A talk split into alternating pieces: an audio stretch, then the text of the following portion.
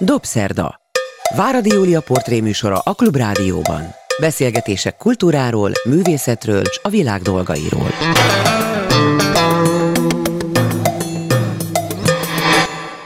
Jó estét kívánok, ez a Dobszerda, én Váradi Júlia vagyok. Jó napot kívánok azoknak, akik vasárnap délben az ismétlésben hallgatják a műsorunkat. És itt ő velem Surányi András, akit nem olyan régen, egy pár nappal ezelőtt hallhattak a Klubrádióban egészen más témában. Nem szoktuk a vendégeinket úgy hívni, hogy már az előbb is itt volt, de most nem azért hívtam Surányi Andrást, hogy beszéljen a holokauszt emlékezett kutatásról, ami egyébként rendkívül érdekes témának látszik, hanem azért, egyrészt mert még nem beszél beszélgettünk itt a stúdióban, másrészt meg érdekes portrékat, dokumentumfilmeket készít, amióta ismerem. Ezért aztán tegező viszonyban fogjuk folytatni. A legfrissebb filmmel kezdjük, az pedig egy Brody János portré. Megnéztem ezt a filmet, baromi egyszerű film, mégis az történik, hogy az embernek sokszor elszorul a torka közben.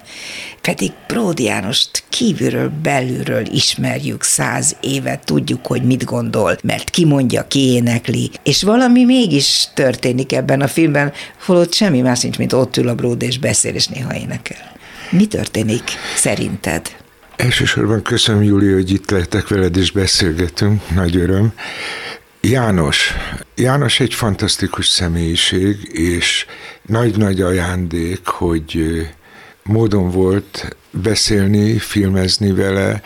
Nagyon lassú, hosszú, érzékeny folyamat volt, mert ő azért egy nagyon zárt személyiség, nagyon szemérmes, és mérhetetlenül még gondolatokkal, érzelmekkel éli az életét. Mentler Krisztina, János producere volt az, aki kvázi kézzen fogva vezetett minket végig ezen az úgynevezett megismerési vagy ismereti folyamaton, és aztán volt egy pillanat, ahol azt élhettem meg, hogy János most kinyílt. Van valami, amit el szeretne mondani, van valami, amit eddig kevésbé mondott el, talán épp a szemérmessége miatt, vagy egyfajta tartózkodás miatt, és kiderül, hogy egy lenyűgöző személyiségről van szó. Azzal ironizáltunk, hogy ő Bob Dylan csak a nyelv börtönébe zárva, de legalább olyan. Ami rögtön feltűnik az embernek, és amiről én ismerem Jánost ugyancsak elég régóta, Igen. de talán ilyen viszonyban nem voltam vele, mint most te filmesként, vagy kamerával a kezedben, hogy elképesztően fontosnak tartja, hogy pontosan fogalmazzon. Igen. Ezért aztán nagyon lassan jönnek elő belőle a gondolatok, és engedi, te is engeded a nézőnek, és gondolom magadnak is megengedted, hogy látszon, ahogy megszületik a válasz egy-egy nem hallható, de által feltettem feltett kérdésre. Tehát azt a tiszteletet, amit ő a mondatnak, a szónak, a gondolat kifejezésének megad, arról semmit nem tudtunk eddig, mert hiszen a dalokban ezt ő megfogalmazta, aztán jó, begyakorolta és elénekelte. Nem szokott várni a sorok között, igen, amikor énekel. Igen. De én itt most rájöttem, hogy ez egy ilyen bölcselő ember, akinek olyan agya van, amire érdemes nagyon figyelni. Úgy éli az életét, talán szabad mondanom most már, hogy közel kerülhettem hozzá, hogy a korai ismerettségünk barátságá formálódott, hogy elképesztő felelősséggel mond ki szavakat, mondatokat, mert igenis érvényes ez az írástudók felelőssége, és az a mondat, amit kimond, az végig szalad az emberen, hol megdöbben, hol megrázza, hol elszomorítja, de mindenképpen arról van szó, hogy egy önazonos ember, ami lenyűgözően szépé teszi a csöndjeit is. Én ismertem a szüleit, nem tudom, te találkoztál el velük. Forgatáson. Valaha. Forgatáson, igen? igen és igen. mind a ketten, hogy mondjam, garanciát jelentettek azt gondolom arra, hogy ilyen emberé váljon az ő általuk nevelt fiúk, másik igen, fiúk igen. is. Azt hiszem, hogy ez egy rendkívül fontos és nagyon meghatározó dolog, hogy a János életében ott volt mögötte ez a két ember. Édesapja szellemileg különösen nagyot Igen. adott neki. Ezt tudjuk a dalaiból is. De azon csodálkoztam, hogy mindez tulajdonképpen eddig miért nem derült ki világosabban. Miért csak most jutottatok ahhoz ti, akik ezzel foglalkoztok, hogy ezt az embert megnyissátok. Volt bennem egy félelem őszintén szólva, hogy az ő úgynevezett pop énekesi karrierje az egy olyan védő ernyő, egy olyan maszk, ami mögé nehéz bemászni. Aztán valahogy, amikor ez szóba került, akkor azt gondoltam, hogy de hát nem létezik, hogy ne lehessen megnyitni, hogyha bizalmat érez, és ha elfogad társnak ebben, a, ebben az emlékidézésben, a gondolataiban, és kiderül, hogy ezek a mélységek túl a generáció történetén, aminek részesei tagjai vagyunk, Magyarország kicsibe, vagy Magyarország alulnézetben az összes traumánkkal együtt, amit megélt ez az ország a 20. század közepétől. Én úgy meg is sajnáltam a Jánost, nem is egyszer ennek a filmnek a során. Például, amikor elmagyarázta, hogy ő mindig is egyszerre látta a dolgoknak a, a színét és a visszáját, hogy van egy olyan képessége, amivel nem sokan rendelkeznek, ez a distancia, igen, távolságtartás, igen, igen. hogy rá tud látni a dolgokra, na de ettől aztán az ember halálosan depressziós lesz, mert még a jó dolgoknak is tulajdonképpen azonnal a visszáját találja meg. Nézhetem a másik oldalról, hogy a rossz dolgoknak is a jó oldalát, de azért nem ez a jellemző, azt hiszem rá. Vagy te hogy látod? Ironikusan azt tudnám mondani, pszichológizálás alapján, hogy rémes nagy súly, ha valaki önreflex, önreflekt. Erre gondolom. Hogy az a pillanat, amikor elmosolyodik, annak a végén van egy pici keserű, keserű grimasza az ajkának a szélén, mert az örömeinkben is egy csomó fájdalom van, és viszont, de ha történelmi kontextusban nézzük, akkor ez a nemzedék elképesztő súlyokat cipel, már a Don, a holokauszt és egyebek során a rendszerváltások különböző illúziója és csalódása közepette, és az, hogy szétbomlanak, szana szétszakadnak az emberi viszonyaink.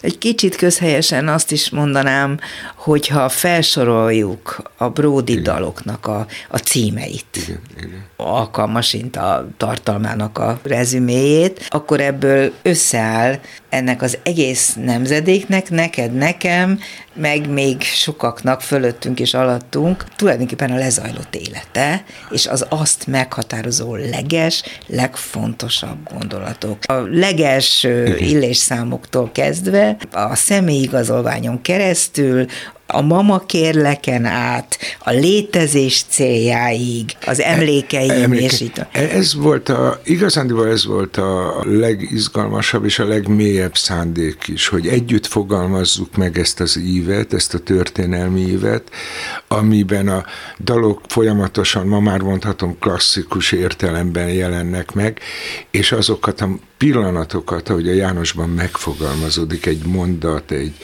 egy gesztus, egy csönd, akár zenei csönd is, mert ezek a zenei csöndek mind-mind-mind a hiányról szólnak. A mama kérlekben, a tábori levelezőlapban, a tűz van babámban, és hát egy lenyűgöző életmű, aminek nincs vége, hála Istennek. Persze, nem szabad, milyen hogy szerencse, vége hogy Igen. visszatért ebből a hülye betegségéből is, és hát ugyanolyan, mint volt. Azt még gyorsan mondd el, ez technikai kérdés, és nem is tudom, hogy van erre válasz, de hogy az hogy döntötted el, hogy melyik dalt, melyik periódusból mutatod, mert azért a legtöbb legtöbbet most, a mostani életében énekli. Közös döntés, ezt hárman fogalmaztuk meg, tehát János, Krisztina és én, hogy egy-egy dal hogy és mint épül, és hogy megyünk tovább, tehát nem csak kronológiában. Másfél, hogy a dalokból mi az a néhány taktus, vagy akár három-négy sor, amit használunk, hogy fölépüljön uh-huh. a mhm. film. Ilyen értelemben nagyon-nagyon intim és nagyon-nagyon szép folyamat volt, ahogy megfogalmazódott. A többi filmjeid közül, amelyeket láttam, és ahol portrékról beszélhetünk, a nagy súlyt fektettél, és fektetsz,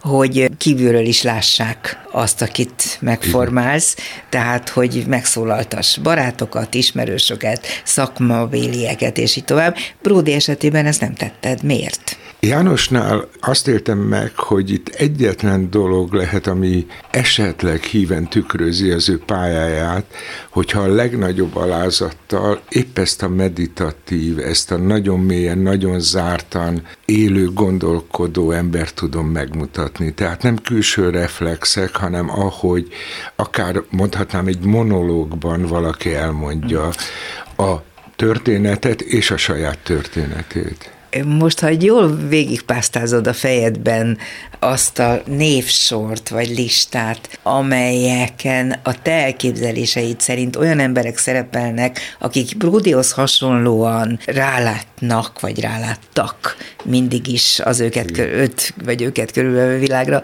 akkor még ki hiányzik ebből a sorból, mert Kocsisról csináltál filmet, Igen. aztán nagyon érdekes filmet csináltál Csernus Tiborról Párizsban, vagy főleg Igen. Párizsban, de hát csináltál te még Bang Jensenről is, majd beszélünk Igen, erről, Igen. hogy alakul ki, hogy te kiket teszel fel a listádra? Hát a nagy álom, gyerekkori álom, gyerekkor óta ismerem Fischer Iván.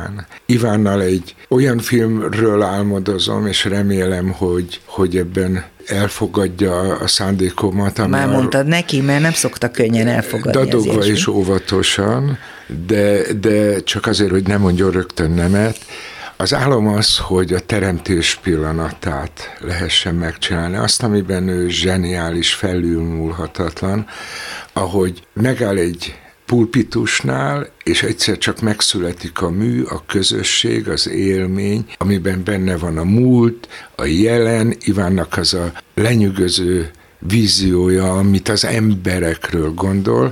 Ez az egyik nagy álom. Most sokat forgattál vele egyébként, mert a kocsis filmben több, több. hosszan beszél, őt nem könnyű mikrofon és kamera végre kapni, ezt én jól tudom. Igen, de, de a kocsis filmnél azt hiszem az volt a döntő, hogy a Zoli iránti tisztelete és alázata minden külső manipuláció dacára. Amikor a Zoli megkeresett az, hogy csináljunk filmet, ugye, mint gyerekkori barátság, és már nagyon kiszolgáltatott állapotban volt, és én fölhívtam. Ez az már a legvége volt, ugye, az igen, ő igen, életének? beteg volt. Igen, beteg hát volt, és, és eléggé törékeny. Mikor fölhívtam az Ivánt, egyetlen mondatot mondott, hogy mikor. Mm. Ez, ez szól Ismered az, az Ivánt, ahogy én is ismerem, és tudjuk, hogy Fischer Iván időbeosztása az, hát az mindegyikünkén Reggel szörnyebb. hatkor pörög, és, igen, és igen, akkor... úgyhogy ő nem szokott igen mondani, az nem, nagyon nem, jó, de, hogy igen De hogy ez az ő embersége alázata. A másik nagy álom, aminek törmelékei, töredékei így úgy születtek, az a presszer, akivel egy háztömbben laktunk, még fociztunk is együtt, én ügyesebb voltam, mint ő, ezért biztos haragudni fog, hogy én ezt így elmondom. Szóval ez... Ő jobban, könnyebben elkötélnek ilyenekre, nem? Igen, igen, de benne is van egy nagyon-nagyon érthető és érzékeny tartózkodás, nem attrakciót akar egy ilyen helyzetben. Megjelentetett magáról két Könyvet. önportré igen, kötetet, igen. amik rendkívül érdekesek. Igen, igen, Ebből igen. is következtetek arra, hogy talán hajlandó kiadni magát ilyen helyzetben Nagy, is. Nagyon remélem, és nagyon remélem, hogy Gábor kapcsán van egy külön misztérium ennek a klauzáltéri életünknek, annak, amit Ott ez a gettóvilág. Ő a dobsarkon, én a Csányinál, mert ez egy egész egész más univerzum, ami, ami már nagyon nehezen rekonstruálható. Néhány ilyen személyiségen keresztül, mint a Gábor, még megérinthető, hogy mit jelent ez egyházban lakni a Tóth Janóval, a Seres Rezsővel. Tóth Janó operatőrrel. Bocsánat, Tóth János operatőr, Seres Rezsőről mindenki volt, tudja, aki zseni és, volt. És, és, és szóval ezeket szeretném, Főként azért, mert azt gondolom, hogy az egy borzalom, hogy mi mennyire nem tiszteljük azokat a személyiségeket, akik körülvesznek minket, és a történelmi emlékezetünk pont ezért ilyen hiányos, hazug, manipulálható, mert valamiért ez a, ez a korszak, ez politika, társadalom, stb. Tolja el magától a szembenézést minden értelemben. Helyette konstruálnak mindenféle hazugságokat, hazug emlékműveket, hazug mitológiákat, új írói tehetségeket, ugye nem, nem kell nagyon emlegetni, hogy ki, és képtelenek vagyunk tisztelni, tudomásul venni, akik kortársak, vagy akik valamiféle csodát hagynak ránk. Akkor patetikusan én azt is mondhatom, hogy te azt a képesség halmazt, amit megszereztél az életed során dokumentaristaként, hogy azt szándékosan arra szánod, hogy ezt az emlékezet problémát, ezt valahogy egy kicsit enyhítsd? Igen, másfelől őszintén szólva, hát te ezt pontosan tudod, hogy ebben a mai helyzetünkben, ami a filmezés és a filmes léthez tartozik, nagyon-nagyon-nagyon szűk lehetőségeink vannak bármit is csinálni. Tehát ezek a portrék nulla forintos vállalkozások, vagy valamiféle ilyen a stába baráti kör közadakozása, közáldozata, mert hát nem abba a trendbe tartozik, ami ilyen mitológikus hamisságokat teremt. De közben van játékfilm tervem is, amiben az a, az a fájdalmas, hogy évek óta már egy elfogadott forgatókönyv kapcsán sem tudom elkezdeni, mert még mindig nem volt szerencsém megkapni azt a minimális financiális támogatást. Ami ez aztán miről szólna ez a játékfilm? Hát ez szörnyűség, ez Bartók Béla emigrációjának, az az utolsó Ó, néhány hete, hónapja. Egy, egy rendkívüli egy, téma. És elképesztő, hát ez nem az én mániám, nem az én történetem, ez a magyar kultúra Persze. egyik legfájdalmasabb, legszomorúbb története. Elfogadott forgatókönyv, igen, fejlesztett igen, már benne lévén a, a Igen, és hála Istennek átmentünk a különböző procedúrákon, tényleg minimális költségvetés, tehát egy tévéfilm költség. És miért nem kapod meg ezt Nem a tudom, pénzt? nem tudom, és nem akarnék vádaskodni, vagy bár, bárkire pecséteket. Én megengedem engedem neked, mert nem, én tudnék. Ja persze, nem, nem azért, csak mindig van valami, ami egy más fajta történelem konstrukció, vagy identitás konstrukció miatt lesöpri a valódi történetet és ez szörnyű. Tiszteletben tartom, hogy kinek milyen mitológia gyártó, vagy, vagy akár hamis képzetet gyártó ambíciója van. Azt tiszteletben tartod, én nem? Hát annyiban, hogy, hogy oké, okay, az ő képe. Legyen nem tudom, vele. hogy érvényes, de oké. Okay. De hogy ne lehessen Bartok történetet megcsinálni, ahol Ötves Péter vállalja azt, hogy támogat, segít szakmailag nyugodjon békében a kocsis Zoli vállalta már annak idején. Hát neki nagyon fontos volt Bartók, Minden, hogy ebből a filmből is olyan érdekes dolgokat tudunk meg a Bartókhoz való kapcsolatáról. Igen, és ehhez képest toporgunk egy helybe, ilyen tudod, egy ilyen kicsit kafkai, nem tudom melyik ajtón kéne bemenni, mert mindenkinek van egy ajtaja, az enyém épp nem nyílik, hosszú ideje nem nyílik.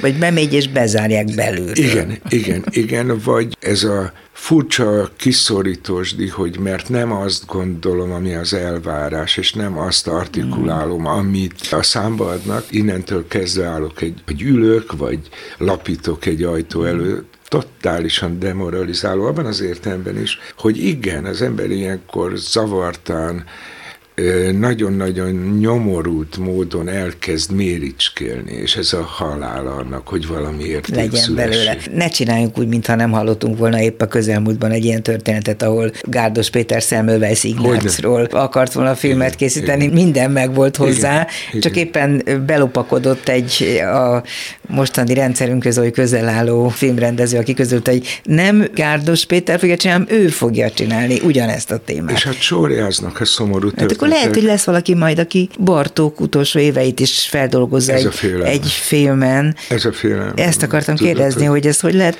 ettől megóvni magad? Sehogy azt érzékelem, tudod, hogy itt túl a személyes sértettségeken, meg keserűségeken nem csak rólam szól a történet, hanem a hiányról, ahogy nem készül el a száz Janó filmje, ahol a Pálfi Gyuri... Hát a Száz Jánosnak el kellett innen Ege húsz évet várakozik, ahol a gárdost kitolják az ajtón túl, és mondhatnám a, a névsort, azzal együtt, hogy ez egy generális veszteség ennek a kultúrának. Nem azért, mert zsenik vagyunk, vagy nem, azt nem tudom. De hogy ezeket az anyagokat megcsinálni kötelesség volna. És nem azon az alapon, hogy melyikünk lojális, vagy kiül adott esetben ilyen-olyan vacsora asztaloknál. Surányi András a vendégem a Dobszerdában, kemény dolgokat mondasz, és én provokáltalak, úgyhogy még csak nem is hányatom a szemedre, de az lenne a javaslatom, hogy nem azért, mert kincstári optimizmussal akarnám folytatni a műsort, de beszéljünk az elkészültekről. Jó volt. Mert Csak. nagyon sok érdekes témát dolgoztál fel az életed során. Nem tudom, hogy mit érzel jobbnak, vagy kényelmesebbnek, hogyha visszamegyünk az időben, vagy ha elkezdjük a nagyon régről, és jövünk idefelé. Ahogy jónak látod. Mert Akkor kezdjük a legelején. Te egyetemért lettél filmrendező, uh. vagy hogy? Mert azt mondom, hogy vendéglátóiparral foglalkoztál igen, először. Az akartál lenni nem, nem. vendéglátós? Nem, itt a családi mitológiák és a realitás állandó összecsapott, az, az a családi mitológia része volt ez az egész holokauszt, az asszimilás, zsidó Te családodat ez súlyosan érintette nagyon, ezek nagyon, szerint? Hát apám egy szál maga maradt, az anyám családja is egy töredékes család volt, így születtem én, de a családban lengtek ezek a különböző történetek Ámos Imréről, aki a nagybátyja volt anyámnak. Tényleg? Egy, igen, és George Sebastian Sebestyén György nevű pasiról, aki akkor világhírű, vagy megközelítően jelentős karmester igen. volt a Mária Callas felfedezése, fűződik a nevéhez. Nekem személyesen egy rettenetes találkozás volt, mert Hát ez egy jelentős bácsi volt, mi ültünk a kis zserbóban, meghívott, és ötször rám szóltak, hogy már nem ehetem meg a második tortát, ezt így nem illik, tudod? A gazdag a, bácsi. Ezek a családi szörnyűségek. Én is emlékszem ilyenekre. A vendéglátóipar az egy menekülő út volt a katonaság elől. Én a zsidó gimnáziumban végeztem, és akkor azzal nem lehetett semmilyen humán. De te lehet, uh, már akkor is azt ringatod az álmaidban, hogy igen, valami ilyesmivel akarsz igen, foglalkozni? Igen, egy 15 éves koromban tört, 15 lehettem egy találkozás kapcsán a Herskónak volt valami előadása, ahova én ilyen kíváncsiságból, uh-huh. meg ilyen nyüzsgésből oda mentem, és egy lenyűgöző pasas folyamatosan cigarettázva mesélt valamit arról, hogy a film az milyen, meg hogy milyen nagy móka, és hogy ahogy peregnek a képkockák, az egy ilyen időtlenség, se. és valahogy ez beleült a fejembe, és akkor én megkerestem őt, nem is tudom milyen szemtelenséggel a főiskola előtt, és vette a fáradtságot, hogy beszélgetett velem, aztán még egyszer. De hát az Anna Frank gimnáziumból nem lehetett sehova menni, és akkor az a... De bár egy picit ezt magyarázd el, hogy, hogy a zsidó gimnázium az akkor rossz útlevél volt a, a továbbtanulás? Igen. Az egyház miatt? Mind, igen, Aha. minden egyházi Tehát iskola. csak ezért, hogy a, hogy a bármilyen vallásos háttérből érkező, vagy egyházi háttérből érkező gyereket semmi, semmi ilyen humán irányban. Uh-huh. Tehát ugyanez volt a történet története az Eszterházinak, előttem a végzett a Jeles Andris, tehát Igen. ugyanez volt, és akkor azt gondoltam, hogy ha van egy bármilyen papír, közte, akkor nem az érettségi bizonyítványomat nézik, ami egy kicsit vakmerő ötlet volt, mert nem volt erről fogalmam, hogy igen vagy sem, és az a pillanat az úgy belém amikor az első felvételi vizsgára mentem, a Fábri Zoltán volt az, aki letakarta a papírjaimat. Ez olyan fokon hatott meg, úgy Ezt minek köszönheted vajon? Nem Olyan tudom. tehetséges fiatalembernek? Nem hiszem, nem, nem. Bár mondtad, nem, nem. Azt gondolom, hogy egy pillanat alatt átlátta ezt a, ezt a, a kiszolgáltatott mm-hmm. hülyeséget, vagy abszurditást, és én néztem ezt a nagyon-nagyon szép arcú embert, és meghatott, hogy, hogy azt se tudja, ki vagyok, és honnan, és buta vagyok, mint a tök, semmit nem tudok, de segíteni akar, hogy ne valami fantommal kelljen birkoznom. Aztán talán mondhatom, hogy egy kicsit közelebb kerültem hozzá, már akkor beszélgettünk, stb., és megjelent Máriási Félix, Felice Mariano, aki az osztályt indította, és a plegykákból tudtam, hogy ez egy nagyon nagy ember, mert nála indult el a Szabó, Igen. az Elek Jutka, a Gábor. Hát egy nagy generációt hát indított akkor, útjára akkor tanárként. Tuti, hogyha az ő Bizony. osztályába bekerül, én ugyanez az utam lesz körül négy-öt uh-huh. Oscar-díj, stb. És ez egy ilyen védett boldogság volt. Egy kicsit más volt a... De azonnal fölvettek? Igen, igen. Akkor valószínűleg egy ilyen trend is volt ott, hogy, hogy ifjabbakat, Vészi Jancsit, felvidéki jutkát, Esti Jancsit, a diploma nélkül vettek föl, ami az előző évjáratokhoz képest azért nem volt ennyire világos, és ennek aztán az lett a következménye, hogy ugyanez a Fábri Zoltán nevű csodálatos bácsi azt mondta nekem, talán harmadévesek lehetünk, vagy másod, hogy Andiska maga látom, hogy fél érdekli, de kéne művelődni. Hú, te jó Isten, olvasnom kéne meg. Tudod, ezek a szörnyűségek, rám fog szakadni a könyvespolc.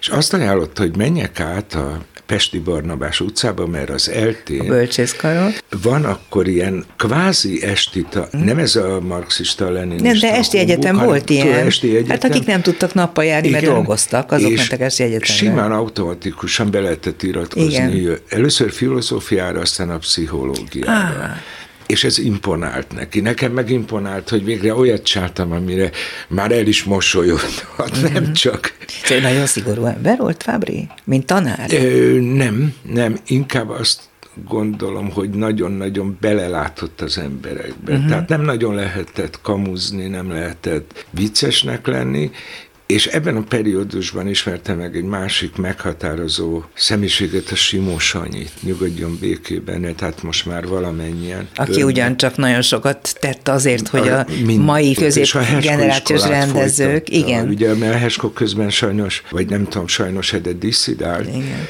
és a Sanyiból sütött egy baráti, figyelmes gesztus, tehát nem tanár-diák szerep volt, hanem egy ilyen mérhetetlen segítőkészség, és pillanatok alatt az asszisztense lehettem, hát ami a Ez legnagyobb ajándék volt, igen. és beajánlott Maghoz, aki akkor indított idegen nyelvű osztályt, hogy ott a Xantus Janival mi a tanársegédei lehetünk. Mert te beszéltél nyelveket? Hát a vendéglátópark ez volt az előnye, hogy az automosás közben konyha nyelven megtanul az ember angolul, németül, mm-hmm. tudod, ahogy a, a vendégnek lemosod az autóját, és elégedetlen, az már egy dialógus. és hogy visszatérek, milyen az élet. Kicsit később, amikor az első narkós filmsorozatot csináltam, és a televízióban ezt nem engedték adásba, mert nem is a Radványi Dezső teltett róla, hanem valami nem tudom ki. Hát akkor a, egyáltalán a drog, mint Igen. fogalom, az még tabuk Igen. közé tartozik, a súlyos tabuk közé Képzeld, hogy hoztak egy,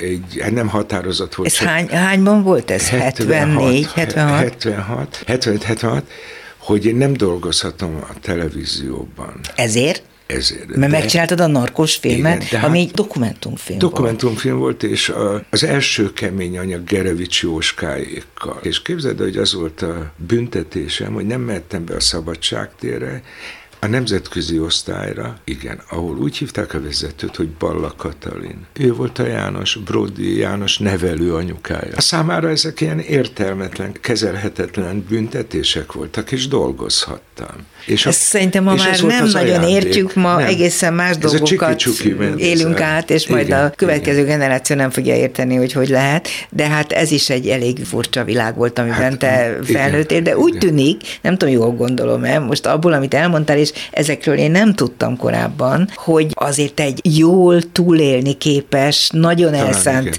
ember igen. lehetsz, vagy lehettél, aki azért végigvitted azt, amit elképzeltél. Igen, ez ilyen nagyon pozitívnek hangzik, de valószínűleg abból adódott, hogy az anyám ebben a holokaszt utáni állapotában egyedül maradt velem, és én nem játszhattam a gondoskodó mama szerepre. De apád meghalt? Nem lelépett. Ja, ő lelépett. Elegánsan elhagyta Kisfia, mostantól itt fogunk élni, ez ugyanaz a történet, igen, a Gotthard féle? Igen, és egy dolgot tudtam, hogy, hogy ösztönösen persze, hogy én nem terhelhettek mást a bajaimmal. Tehát valami mm. megoldásnak kellene. Volt egy ilyen motor bennem, hogy anyámat meg kéne erősíteni abban, hogy, hogy én nem egy elveszett torszülőt, majd a börtönben végzi gyerek vagyok. Mm. Meg hát ennél szebbet, mint a szakmám, nem tudok elképzelni. Ez a világ legnagyobb ajándéka, hogy én ebben élhetek. Balázs Béla stúdió. Ú, csoda volt. Arra jó visszagondolni, Az feltételezem. csoda volt, Oda bekerülni nehéz volt? Nem. Akkor volt egy automatizmus, ez még a Sára Szabó nemzedéknek köszönhető, hogy a főiskola végén automatikusan bekerülhettünk. Itt volt megint csak az acél kultúrpolitikának egy játszmája, ez a tűrt tiltott támogatott kategóriában, hogy a Balázs Béla stúdió minden évben kapott egy akkori játékfilmnyi támogatást, uh-huh.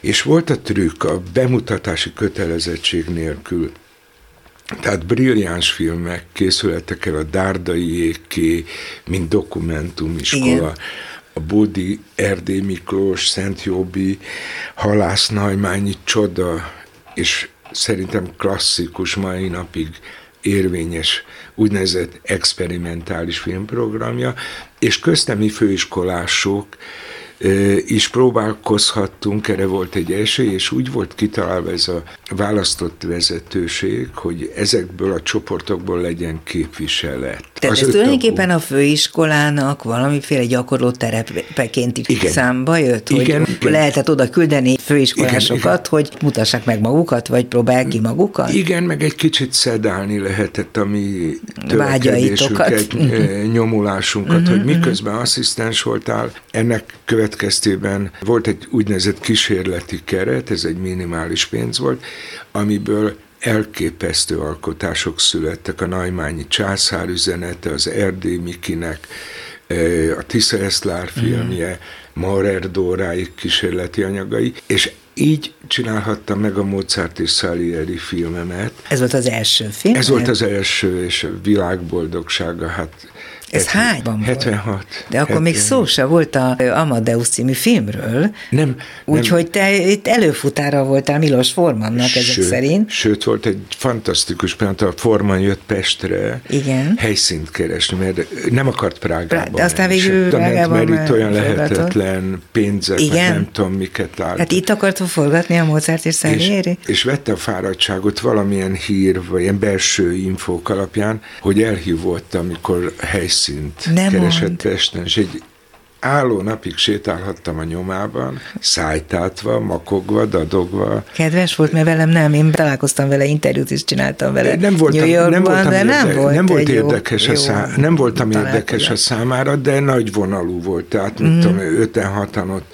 De az, hogy megkeresett már, az is nagy dolog. Üzent, hogy hát ez a kölök, de hát én nem azt a világot csináltam, csak nagyon-nagyon nagyvonalú, tartózkodó volt, és hát jó volt nézni, hogy itt sétál valaki, aki már megcsinálta a Taking Off-ot, és a jó, az hogy indul, így, hát így Amerikából jött filmet, ide, ahogy, akkor már ugye igen, már... Ennyi volt, és akkor persze Balázs Bélába előadtam magam, hogy hát Forman, és hát mindenki, akik már tapasztaltabbak voltak, röhögtek, hogy persze megittam ingyen a kábét, de ez máshol nem szól. A te filmed miről szólt? Én nem láttam a Mozart és Salieri című filmet. Én a Puskinból indultam, abból a kérdésből, hogy a, az alkotás, a tehetség, a, a, a valamiféle elhivatottság feljogosítja az embert az árulásra, akár inkluzíve besugó, vagy bármilyen létre, és ez mentség lehet-e a műre, illetve a sértettség, a dű, a keserűség, a frusztráció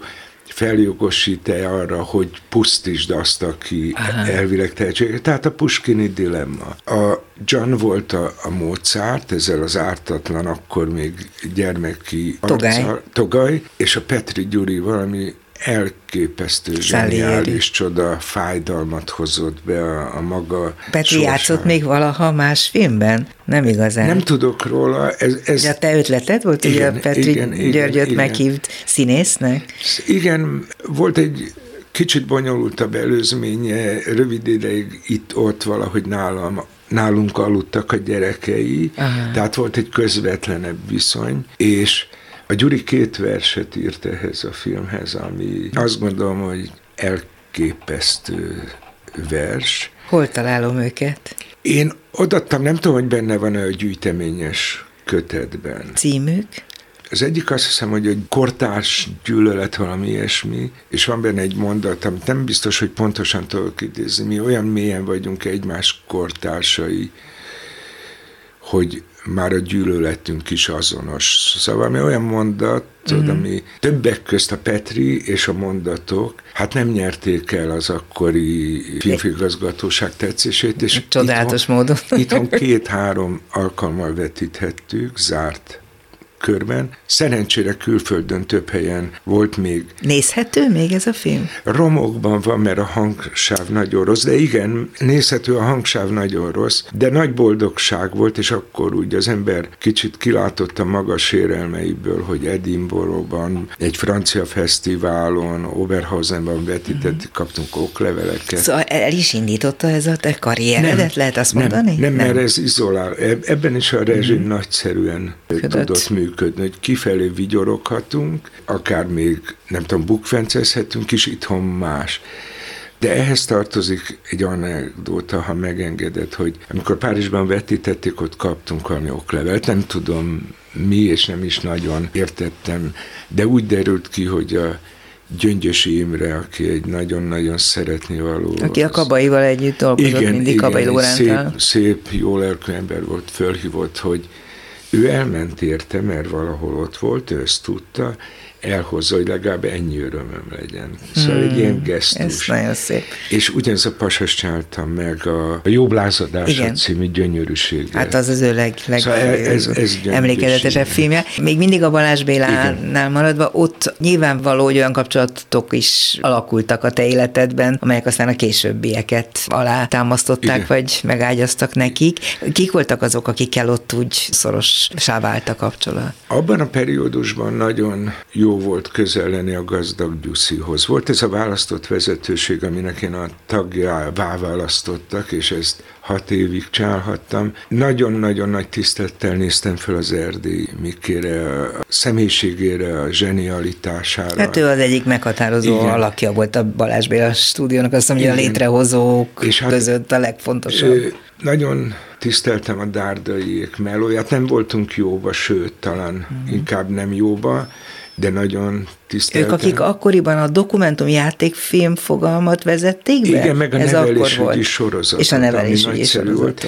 És hát Bódi. Ezt akartam kérdezni, hogy milyen Gábor voltál Bódi Gáborra? Gábor évfolyam társam volt. Én egyike voltam azoknak, akiket nem bántott, mm. akit nem nagyon akart leckéztetni. Talán érezte, hogy, hogy le vagyok nyűgözve a tehetségétől, de nagyon idegesít a személyisége, ha szabad így. Mert ő túl erős személyiség volt, Agresszív, és én nem nagyon hagyta mondani, a többieket érvényesülni. Mindig volt egy ilyen azsamprovokatőr gesztusa, mm. hogy valakit fölpiszkáljon, mert akkor talán intenzívebb egy viszony, de nagyon-nagyon fontos volt, hogy mit mond egy filmről, megnézte az enyémet, akkor azt hogy szídja, mi az, amit nem szíd benne. Volt mm. egy ilyen... Hát meg az is fontos ilyen, volt, gondolom, amit ő csinált, hát mert az, abból elég sokat lehetett tanulni azoknak, akik ott körülötte voltak, meg akik látták. Igen, igen. Én oda voltam a, még a a főiskola végén csinált egy, egy kvázi dokumentum sorozatot, egy alkoholistával, ami csodaszép volt, és hát aztán az Anzix. Igen. És hát a psziché, szóval olyan, olyan művek, És ami... ezek ott mellettetek készültek, tehát paralel azzal, abszolút, amit ti csináltatok. Abszolút. Ezért kérdezem, mert úgy próbálom elképzelni, valami emlékem van erről kívülről nézve, mindig irigykedve figyeltük azokat, akik ebben a körben és, intenzíven benne igen. lehettek,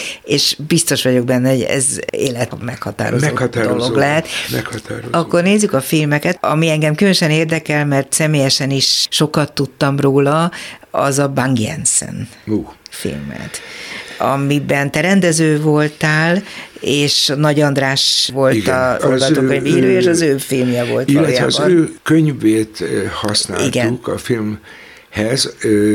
Ez a Bang Jensen történet, ez egy játék, most olyan játékfilmekről beszélünk, amik nem készültek el, hogy a jelest ez idézem. készült el. Jeles Andris mondta, hogy egyszer csináljuk meg a nem meg nem elkészült filmek fesztiválját, hát most... Ez nagyon érdekes lenne, én szeretnék hát, egy ilyen részt. És elképesztő anyagok vannak, amit tudok a kollégáim, barátaim közül. A Bang Jensen ez a legtragikusabb történet, hogy az az ember, aki az 56-os magyar kérdés vitájában két Annáik mellett ott áll. Mondjuk el röviden, van, mert azt hiszem, hogy annyira érdekes történet Igen. a Bang Jensené, hogy aki most bennünket hallgat, biztos szeretné Igen. értelmezni, amit mond mondunk, hogy Bang Jensen Dán diplomata volt, aki éppen a német megszállás idején Amerikában volt, és mint egészen fiatal diplomata vasárnap lévén a Dán nagykövetségen azt mondta, hogy akkor ő képviseli itt most Dániát, úgyhogy ha a németek megszállják Dániát, akkor neki kell ezzel szembe Igen. szállnia. Igen és innentől kezdve vitte őt nagyon messzire a sorsa, mint diplomatát, és így lett ő az, a magyar ügy képviselője az ENSZ-ben, abba bekerült diplomataként, és ami miatt feltehetően nem, máig nem lehet tudni, orosz háttérből meggyilkolhatták, úgy adták elő a történetet évtizedeken át, hogy öngyilkos lett, ami egyértelmű, hogy nem igaz. Minden, minden tárgyi bizonyíték kizárta az öngyilkosságnak ezt a közismert, vagy hogy mondjam, lebonyolítható módját. Egy parkban találták meg, sárosan, piszkosan az avarban, halottként nem az öngyilkosságnak az a tipikus formája. Ráadásul azt is mondták, hogy ő balkezes volt, és a jobb kezébe tették a pisztolyt, a pisztolyt. amikor Igen. már ott feküdt. De hát ami a legfontosabb, hogy megmentett nagyon sok magyart azáltal, hogy nem volt hajlandó közé tenni az oroszok vagy szovjetek követelését, hogy mondja el, kik voltak azok, akikkel beszélt Európában, és akik, akik tanúskodhattak a magyar, ügyben, a magyar ügyben. Ez lehetett a bűne, hogy nem adta ki ezt a listát. Ebből csináltunk egy dokumentumfilmet, ez is talán kicsit tipikus, hogy egy angol kvázi történész saját zsebéből adott pénzt, hogy megcsinálhassuk a filmet, mert őt... Mert magyar pénz ez nem... igen, olyannyira fölizgatta, nem volt szerencsénk ezt a filmet sem megmutatni, hogy legalább egy vitát generáljunk, hogy gondolkodjunk róla. Vajon mi miért ezt azért mondd el? Mert hogy nem volt rossz film, abban nem kételkedem. Nem hiszem, hogy ez lett volna Nem, sőt, ha, ha, ha szomorkásan beszélek róla, akkor itt nem esztétikai kérdések merülnek fel, mert egy film rossz, elrontom, még rosszabb, ez benne van. Nem ez volt a kérdés, hanem az a hamis tudat, vagy az a, az a torsz tudat, hogy nem nézünk szembe a saját történelmünkkel, hogy nem akarjuk tudni, hogy mi történik, hogy úgy állítunk szabadságtéri emlékművet, hogy csak a meghatározó elemeit ennek a tragédiának hamisítjuk. Hogy a Bang Jensen filmet levetíthettük az ENSZ-ben, és itthon nem. Ami nevetséges, Ki mert tiltotta ENSZ... meg, hogy levetítsék? Nem tudom, nem vette át a televízió. Pont.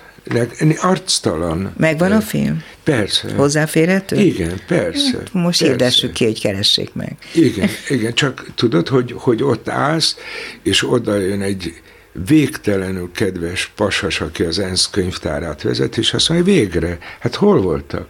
Tessék, itt van minden dokumentum, az sem, amit mm. akarnak. Nem volt ez ilyen egyszerű. Én egész véletlenül nagyon szoros kapcsolatban voltam a Bang Jensen családdal Amerikában, és amikor Nagy András végül is elkezdte kutatni Igen. ezt a történetet, az derült ki, hogy azért sem Dániában, sem az orosz hatóságoknál de még talán Amerikában sem voltak olyan nyitottak ez ügyben. Ez valamiért a 20. század egyik titkosított története lehet. Véletlenül nagyon sok diplomáciai, politikai erőtér ütközött. Beszéltünk egy hölgyel, aki valamilyen kapcsolatban állt a családdal, akinek meggyőződése volt, hogy a család meg volt fenyegetve. Meg. Hogy hallgassanak, nem kell ezzel foglalkozni. Ezt én konkrétan tudom, hogy meg volt fenyegetve igen, a család. Igen, én megkerestem a hallgatóknak talán mond ez a név valamit, Erdős Andrét, aki a, akkor az egyetlen magyar közülési elnökként is dolgozott az ENSZ-ben, és ő ugyanazt mondta, hogy, hogy egy csomó olyan homályos kulisszák, ahogy szokták mondani, rejtett dolog van, ami már egy más diplomáciai mező. Hát, hogy a Wallenberg. Wallenbergről is készítettél igen, filmet? Igen, igen, nagyon nagy a, szerencsével. De azt bemutatták.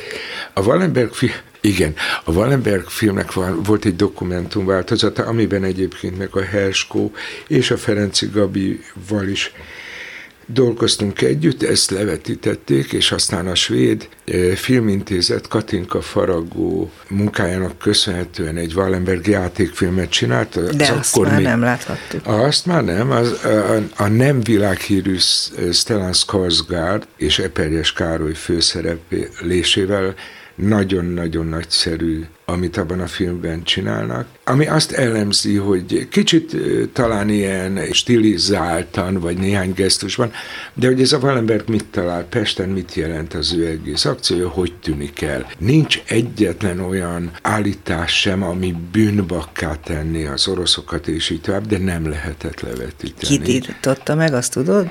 A filmfőgazgatóság, hát ezekben minden. Hol a film? A Svéd Filmintézetben sokszor és rendszeresen vetítették, és Amerikában még azt is lehet mondani, hogy a filmnek nagy sikere volt. Én a dokumentumfilmedről tudtam, de a játékfilmről nem. Tehát én meg vagyok döbben, hogy létezik egy játékfilm. Wallenbergről, amelyet ezek szerint te rendeztél. Én, nem, nem, bocsánat, van egy svéd rendező, és én a társrendező. társrendezője. Tehát mindig hát van egy rendes ember, és vagyok. Érthetetlen, hogy ezt miért nem engedték levetíteni. Igen. Beszéljünk azokról a filmekről, amelyekre igazán büszke vagy, amit a közönség is ismerhet, és amikről azt is gondolod, hogy érdemes beszélni. Amit nagyon szeretek, és nagyon fontos, nagy boldogság, hogy megcsináltam, az az aranycsapat volt, ami az aranycsapat kapcsán a korszak politikájáról szólt, és aminek a, az ürügyén haza lehetett hozni a puskást, ami akkor egy nagy attrakció volt, és megszállt benne. Az neked volt köszönhető, hogy akkor először hazajött? Hát nekünk inkább úgy mondanám, mert két fantasztikus mentorom volt, hát azért egyedül én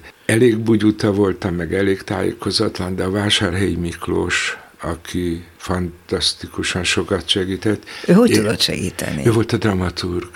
Ő dramaturgként vett részt Persze, benne. és boldogság volt ülni mellett Ó, és hallgatni a történelmet. Kicsiben, nagyban, röhögve Igen, és személy, Személyes abszolút. tapasztalatok abszolút. alapján. És a másik Schiffer Pali volt, ah, aki hát szakmailag, szakmailag nagyon fontos volt, hogy amikor még az ember tétova, ezt még nem érted, hogy itt a vége a snitnek. Szóval hmm. ezek a hát azt hiszem praktikus... az egyik legnagyobb dokumentalistánk volt igen, magyarországi igen, viszonylatokban nagyon, is, de talán nagyon, még nagyon is.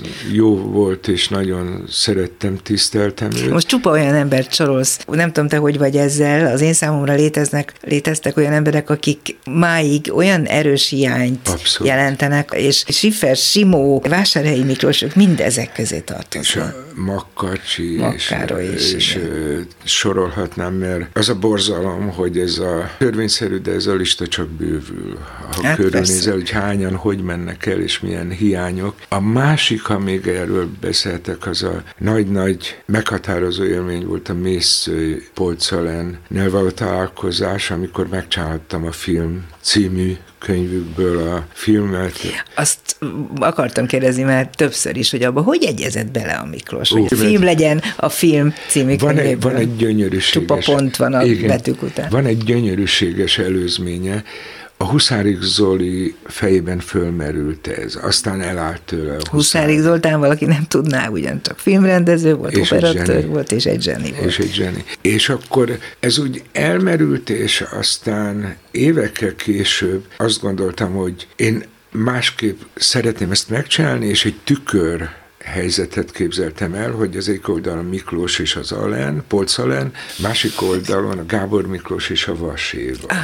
Ezt még a rádióban elő is készítettük, hogy hagyd csináljak meg egy tesztet rádiójáték. Mert te rádiójátékokat is rendeztél. Dolga. Sokat találkoztunk. Életemben nem dolgozhattam volna ilyen zseniális színészekkel, mint ami ott Így megadatott. Zárójel bezárva. Igen. Tehát, hogy ez volt az elképzelésed Igen. a Mészői könyvről. És Miklós elment, a Gábor Miklós elment. Mm. És akkor Mészői Miklóssal arról beszéltünk, hogy hogy most már, ha elindultunk ezen, hogy egy nagyon-nagyon minimál ártos film szóljon az összetartozásról, az elmenés az öregségről. Próbáljuk meg. De akkor ő még egyáltalán nem volt beteg, amikor ezt elkezdték? Még, még jó állapotban Aha. volt, még jó állapotban volt, csak hát az idő, ugye egy ilyen filmnél, amik megengedik, amik kapsz pénzt, amik érted, ez három-négy év, oh. ami borzasztó nehéz, és akkor akkor fölmerült, hogy milyen jó lenne a Darvas Ivánnal és a Temesi Hédivel.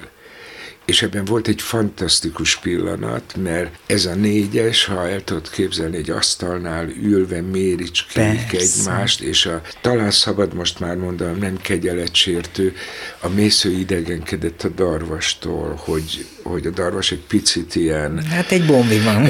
igen, és aztán valahogy mégis közel kerültek egymáshoz, amit onnan lehetett boldogan figyelni, hogy kis kvázi lakókocsi állt a mészőjék háza előtt, direkt ott akartam forgatni. A Városmajor utcában. A Városmajor utcában, és ez a két pasi eltűnt a lakókocsiban. És mind a ketten azt a disznóságot adták elő, hogy vörösbort isznak, mert az Allen szegény megmondta, hogy nem lehet.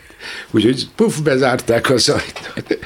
Lélek az ajtón kisebbre. És hát ez elképesztő tanulság volt a Mésző Miklós bizalma, hogy igen, most már érti, elfogadta. Hát nagy ami, rábeszélő ami, képességed lehet. Nem, nem is csak az, hanem talán ahogy, ahogy alakítottuk, egyszer csak megérezte, hogy ez az én történetem, és ez nem életkor kérdése, az elmenés, a halál, a kapcsolat. 30 évesen is érvényes, de akkor is, hogyha Mésző Jürügyén a nagyanyámról beszélek, Igen. és ezt valahogy azt gondolom, hogy, hogy elhitte. És az, Szép is lett. És az Allenben volt annyi gyengétség, hogy a Miklóst féltette, írdatlan szerelemmel, leírhatatlan szeretetben, és féltett minket, hogy ne legyünk nagyon hülyék, nagyon, hogy mm-hmm. tud, ne, ne ilyen filmeskedés. Úgyhogy ez egy fantasztikus ajándék volt, és kaptunk valamit, ami, ami megmarad az életben. Engem nagyon megfogott a Juhász Ferencről készült filmed is. Ez egy érdekes film igazából. Nem ilyenre készültem. Hmm. Egyáltalán nem egy hagyományos portré. Ott mi volt a szándékod pontosan? Nagyon sok segítséget kaptam. A családtól. A családtól, Kilián Katitól, Annától, Esztertől, és az volt nagyon fontos, hogy itt most nem egy emlékművet kéne fabrikálni egy fantasztikus léptékű költőre emlékezve, hanem hogy ezek a mondatok élnek, ez a pasas él, ott van a izzó szeme, ott vannak a barátai, ott van valami, ami arról szól, ez tudom, ilyen nagyon romantikus, nagyon ö, szirupos, de hogy igen, marad valami az ember után, igen, maradhat valami, mm. és akkor az jelen idejű, nem múlt időre Igen, ezt e, e, erre akartam utalni, igen. hogy beemeled tulajdonképpen a jövőbe igen. ezt az embert, ahogy Csernos Tibort is. Hát, az egy fantasztikus. Az, és volt. hogy közöttük lévő kapcsolat, igen, csak igen. ezért hoztam igen. most ide. A Csernos Tibor film, ami, ami pedig egészen másként épül fel, mint ahogy minden más filmed, azt gondolom az ilyen portré ügyekben, mert hogy téged is magával ragadott valami ismeretlen dolog, az volt az érzésem. Szó szerint teljesen igazad van. Magunk közt elmondhatom, hogy Csernusról annyit tudtam, hogy láttam néhány képét, mm-hmm. mielőtt elkezdtünk erről gondolkodni, és egyszer csak kiderül az, hogy, hogy az alkotás az nem a mű befejezésekor ér véget, és ez egy nagyon nagy felismerés volt a számomra, hanem a befogadás pillanatában, és a Csernus létező, a Csernushoz kapcsolódó élmények, akár a Rozsda barátjának az emlékezése. Akár, akár a Juhász Ferenc. Akár a Juhász Ferenc, akár, akár a többi, Gyémát, a franciák. Laci, igen, mindenkiben létezik, tovább működik a igen, mű. Szóval azt el tudjuk mondani, hogy pasztózus, hogy ilyen korszak, olyan oké. Okay. Mhm. A Másnapra elfelejtjük, de hogy bennünk hogy létezik. Igen.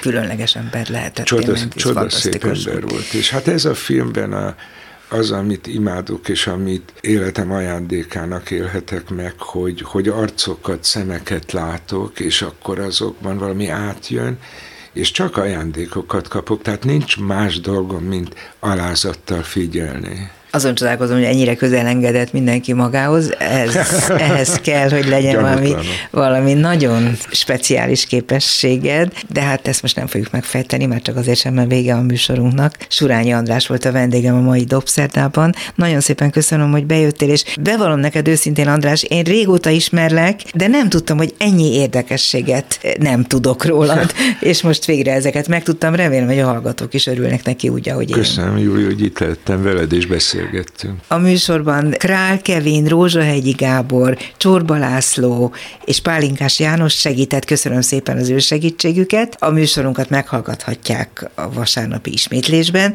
és nehogy elfelejtsék, gyönyörű videó is készült erről a beszélgetésről, ahogy most a klubrádiós műsorok legtöbbjéről, és azt mindenképpen nézzék meg a YouTube-on, rövidesen az is fent lesz, és akkor Surányi Andrást a gyönyörűségében is megismerhetik, nem csak a hangját. A szerkesztő műsorvezető Váradi Júlia volt.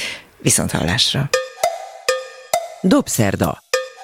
A világ dolgairól beszélgetett vendégével Váradi Júlia.